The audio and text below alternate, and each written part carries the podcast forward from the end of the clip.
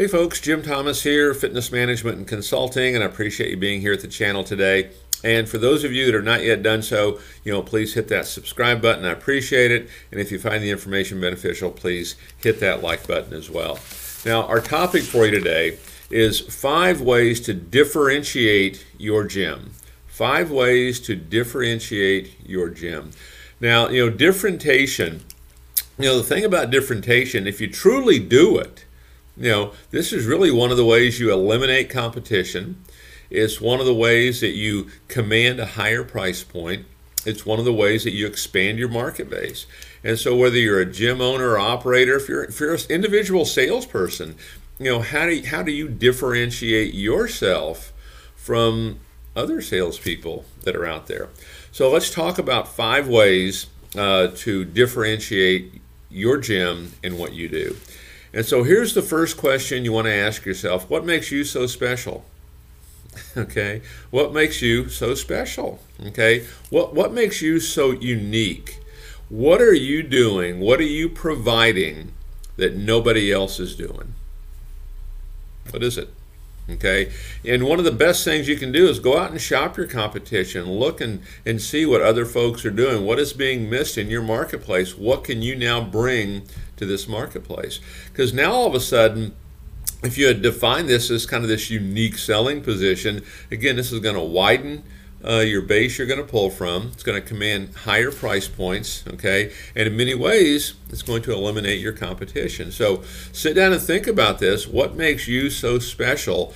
What are you doing that nobody else is doing? It's the first question you want to ask yourself. Number two, what do you stand for? What is it you stand for? What are your core values here? Okay? What is your responsiveness, to your customer? What is it, in terms of what do you stand for?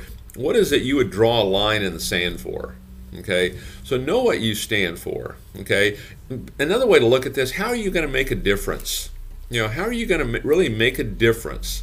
Because the more we establish this and understand this, this can be kind of the groundwork for really getting salespeople to really get behind something and really to market it and promote it and sell it. Hey, here's what we stand for. Here's how we can make a difference, and here's how we will make a difference in our customers' lives.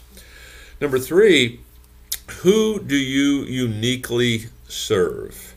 Who do you uniquely serve? And so, do you have a specific niche that you're working for? Okay, what can we do better at? One of the big mistakes that's made is we try to be all things to all people. Define that niche. Who is your audience? Who are you looking for? I'll give you an example on this. It's like, I know when I've attended like networking events sometimes, and I hear this a fair amount. I'll use a different industry as an example here. I'll use the real estate industry, and you'll get an agent that comes up and says, yeah, so if you're looking to buy a house or sell a house, someone that wants to, have them give me a call. Boy, that is so broad. We're not really narrowing that down enough. And it could be something as simple, hey, in my specialty, well, I can help kind of anybody who's interested. My specialty is maybe, newlywed couples who are living in an apartment looking to buy a house. Now all of a sudden you have a niche. This is who you uniquely serve. Could be first-time home buyers. It could be ones that are looking to go up. So that's just an example, because part of what you want to do when you look at all this, look outside the fitness industry as well. What are other people doing? What mistakes do they make? What are they doing that works really well? Let's really define this true differentiation. This is one of the secrets to really growing and developing your business. Number 4, what pain points are not being addressed? What pain points for your customer are not being addressed? What customer needs or customer frustrations are not being served? What customer needs or customer frustrations are not being served? And part of this, start asking people, start asking your members, start doing surveys, what customer needs are not being addressed. The more you can understand this, the more you can provide, true differentiation, in your marketplace. And then number 5, what's your story? Okay, what's your story? yeah, here you are, here's the name, here's the business, but what's your compelling story behind this? You know, what made you get in this? What made you decide that you want to get up and do this every single day? And I know, you know, I've told the story before. This was a sales manager at a gym, and what she used to keep on her desk was what she referred to, affectionately so, was her fat book.